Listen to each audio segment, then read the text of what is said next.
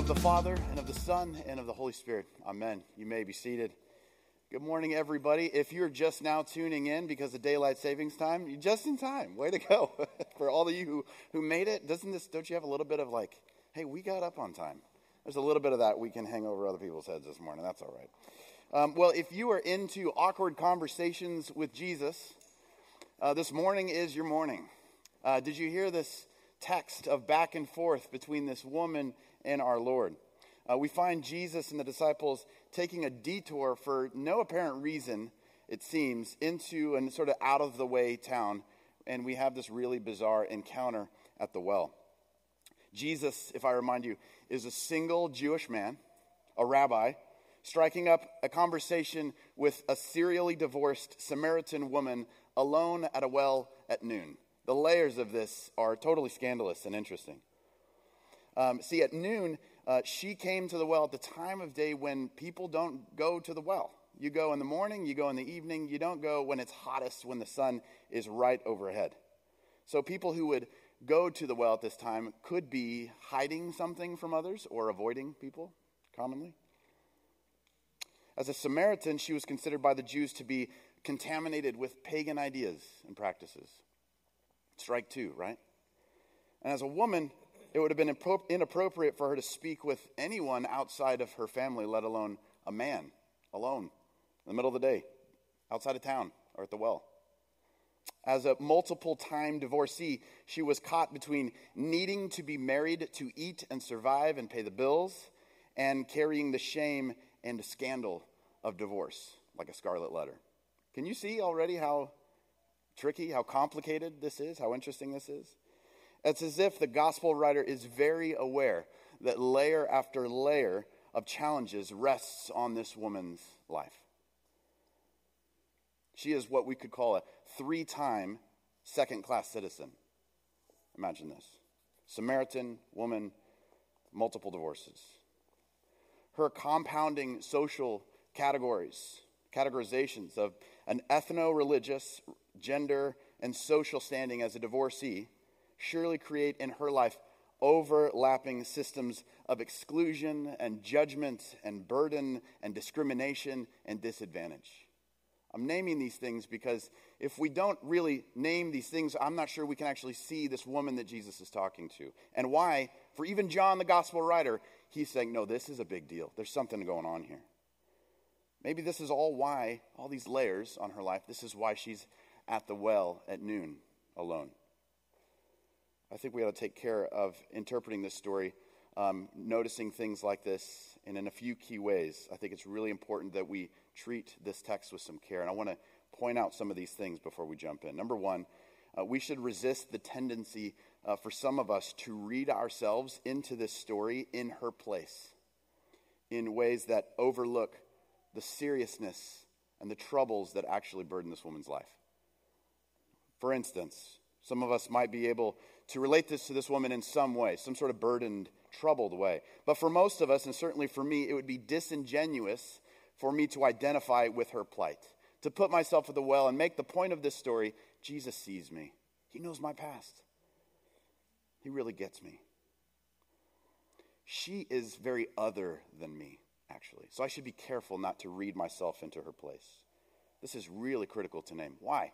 Number two, if I can identify myself in this story, honestly, it is most likely the community that is not present at the well with her, the community that she is likely excluded from, looked down on, or distance from.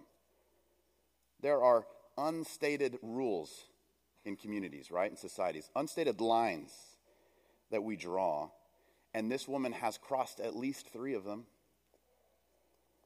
She's very other than me. And this is precisely why this story is so scandalous. Why? Number three, when we appreciate how other this woman is, how outside this woman has been made to be, we can finally ask the most important question of this story. This is it. Who is the God who goes out of his way to encounter this other? To prioritize, in fact, meeting with her, not the rest of the community not someone else. This was very out of the way. Who is the God who goes out of the way to meet with those on the outside, those pushed out, those alone. Do you see this? So, reading this story, well, I'm convinced she's actually our invitation into this story, this woman, when she says to her village, and maybe to us this morning, Come and see a man who told me everything that I've ever done. He cannot be the Messiah, can he? This, that's for us to hear. The same invitation that Jesus once made to his disciples. You remember this? Does it sound familiar? She now makes to the community of which she seems to be the outsider come and see. This is mind blowing, friends. You realize what has happened in this story. The result of this God has made out of this troubled, excluded, judged, pushed out outsider his messenger of his presence to us. This God chose, for instance, an enslaved people,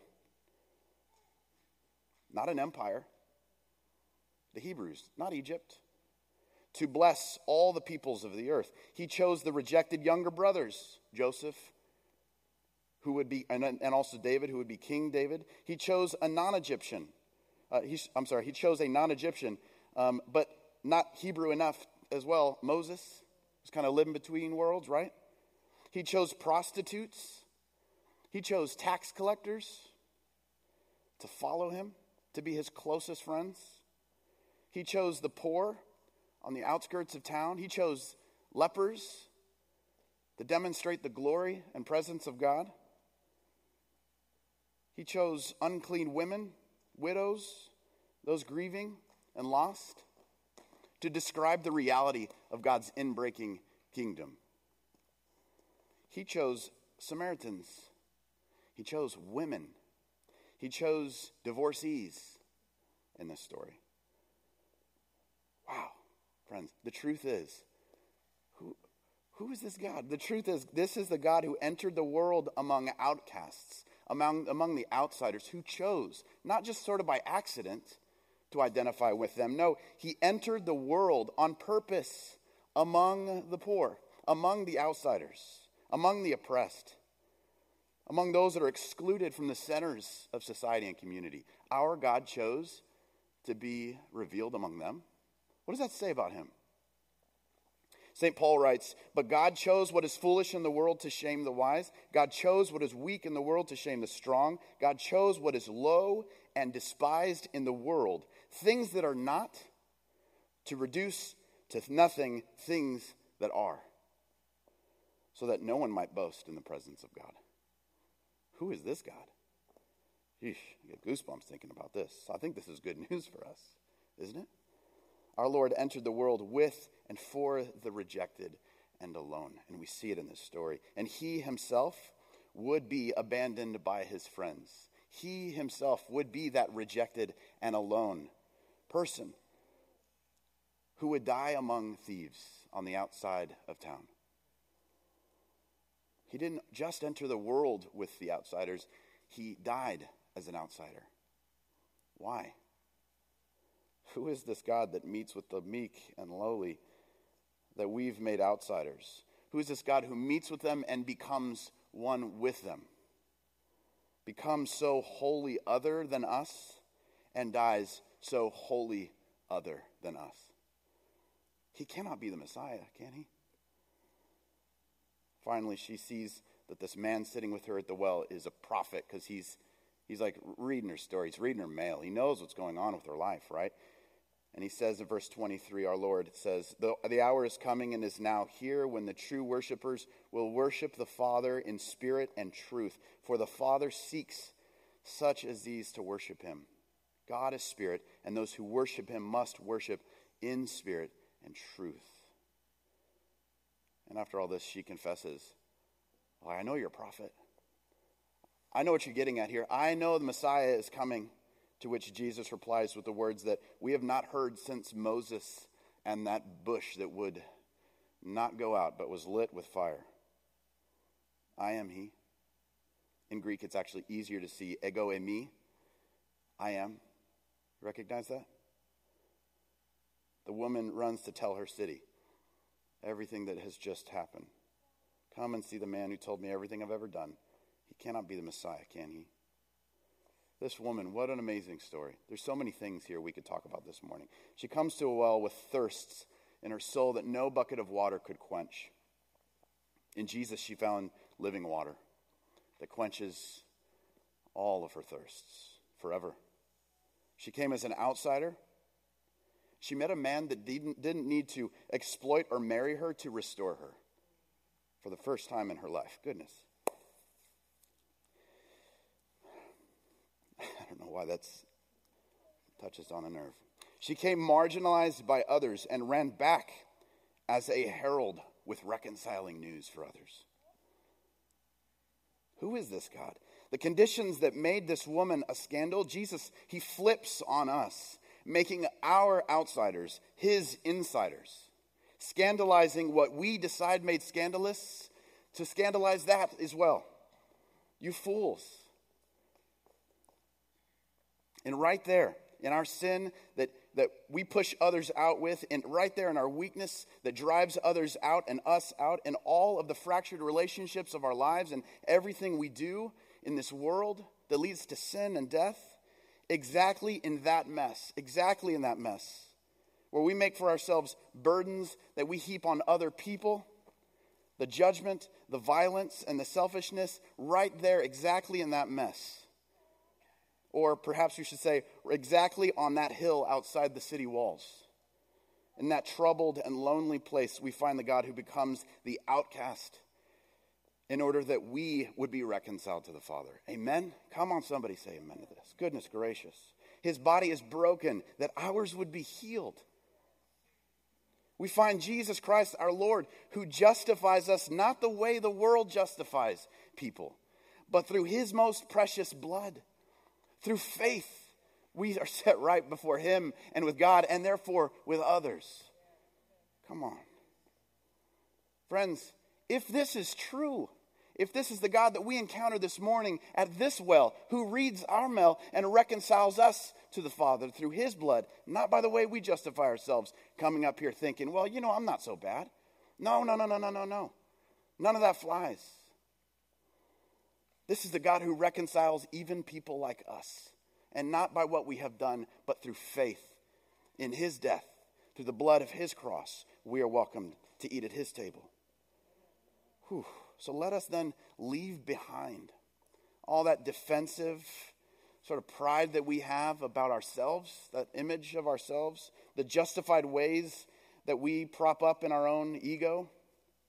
And instead, let's leave that behind and meet with him this morning at the well that endures forever at this table, where his words cut through us and nourish our sinful souls, that we too might say, For we have heard for ourselves, and we know that this truly is the Savior of the world. Amen. Friends, as we come to the table, I want to invite you to reflect. What are the ways in which I'm drawing lines in order to justify myself? What are the ways that the communities that I'm a part of draw lines that exclude and harm other people in order to justify ourselves as sort of a, a holy few, a correct few, the right ones, the victors? What are the lines that we think we can draw that the Lord has overcome? This morning, we have this woman who is beyond all of those lines coming to report to us the good news of God, who's come to rescue us. May we hear her invitation. May we hear his words of life. And may we sense the tug of that spirit to bring us into his presence at his table this morning. Amen. Let's take a moment of silence and invite the Holy Spirit to speak to us. You're listening to Resurrection South Austin, a community of faith, learning to do life together in the goodness of God. For more information, you can find us online at resaustin.com.